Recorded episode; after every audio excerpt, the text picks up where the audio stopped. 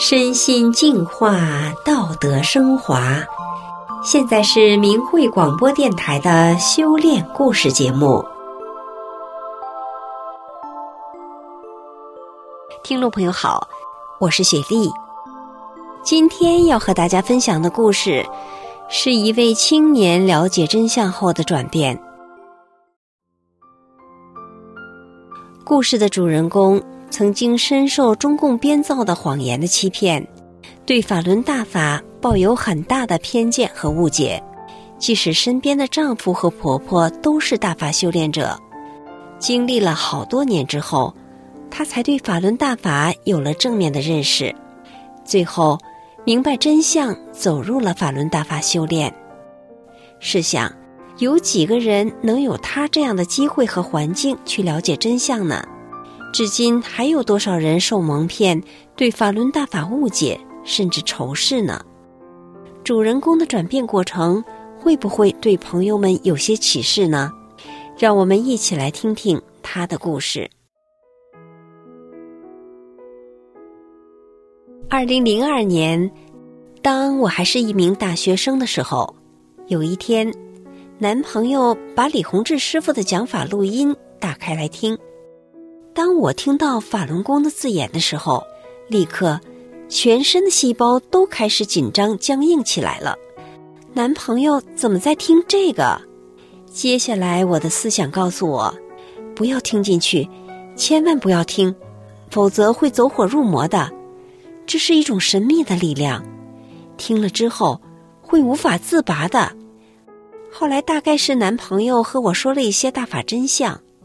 可是当时由于太紧张了，没记得他具体都说了些啥。二零零三年有一个入党的机会，家乡的介绍信已经都开好了，就差最后一步就入上了。男朋友听说了之后，立刻严厉的阻止了我。那个时候，男朋友的态度特别坚决。虽然从小到大，似乎入党对我来说都是件非常光荣的事情。但是当时碍于男朋友的态度，无奈之下只好放弃了，还有些埋怨男朋友。当时心里真是不理解，心里想：不过入个党而已嘛，至于这样吗？毕业了以后，男朋友送了我一本法轮大法的书籍《转法轮》，并且教了我五套功法。当时我是在男朋友的苦口婆心之下。才开始看书的，那个时候对书中的内容并没有觉得有啥不好，不过就是教人做好人，并不像电视宣传的那样，但是也没有真正主动的想要学，而且啊，主要是一看书就困，所以根本就没有完整的看下来一遍。书的开篇可是看了好多次，始终是没有一气呵成的通读下来。对于练功也没有用心，就是敷衍一下男朋友。虽然从小是经常打针，每一次的流行感冒都落不下，而且还有慢性胃炎，但是也没有什么致命的大病，所以也没有想要去病健身的想法，也就没有坚持下来。两年之后，我在男朋友的家乡找了一份工作，也第一次见到了婆婆。婆婆也在练法轮功，所以我就有了更多了解法轮大法的信息的渠道，比如网络呀、光盘呀、真相资料呀等等。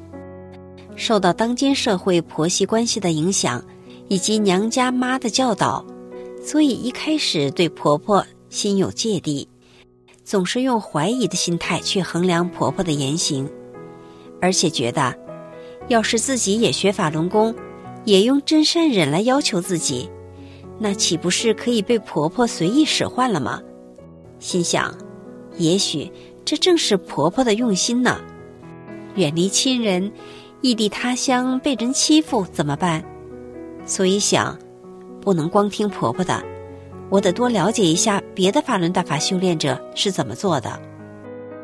非常感谢我们告诉未来这部片子，看了一遍下来。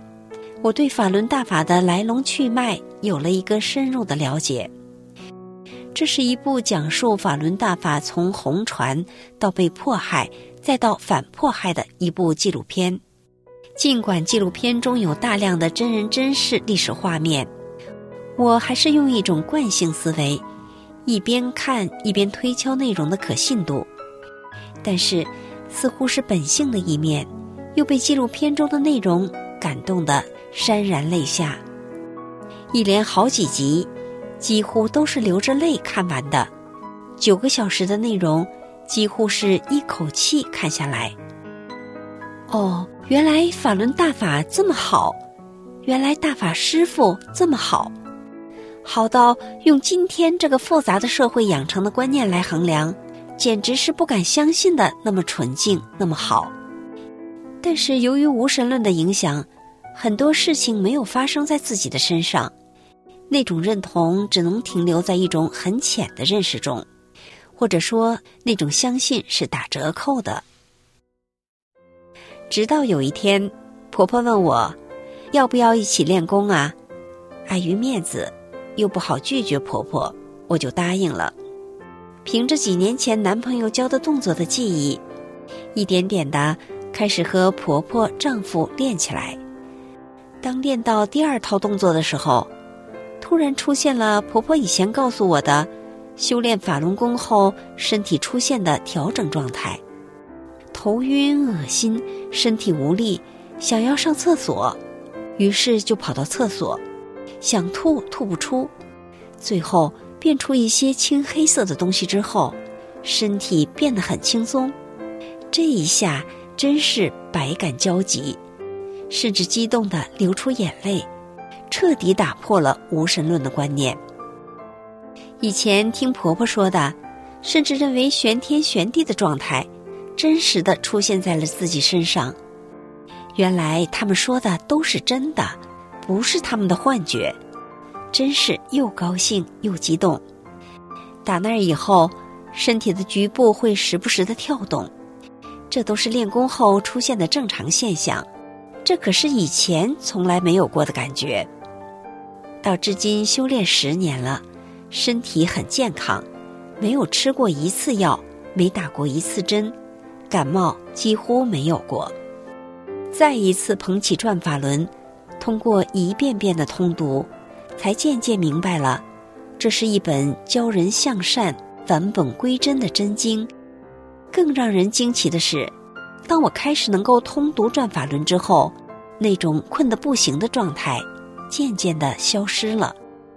原来这也是看书会出现的正常状态，当然也是因人而异。《转法轮》这本书揭示了亘古以来人类关于生命的。百思不得其解的疑问，并且告诉了人们具体的怎么做才能返本归真，提高生命层次。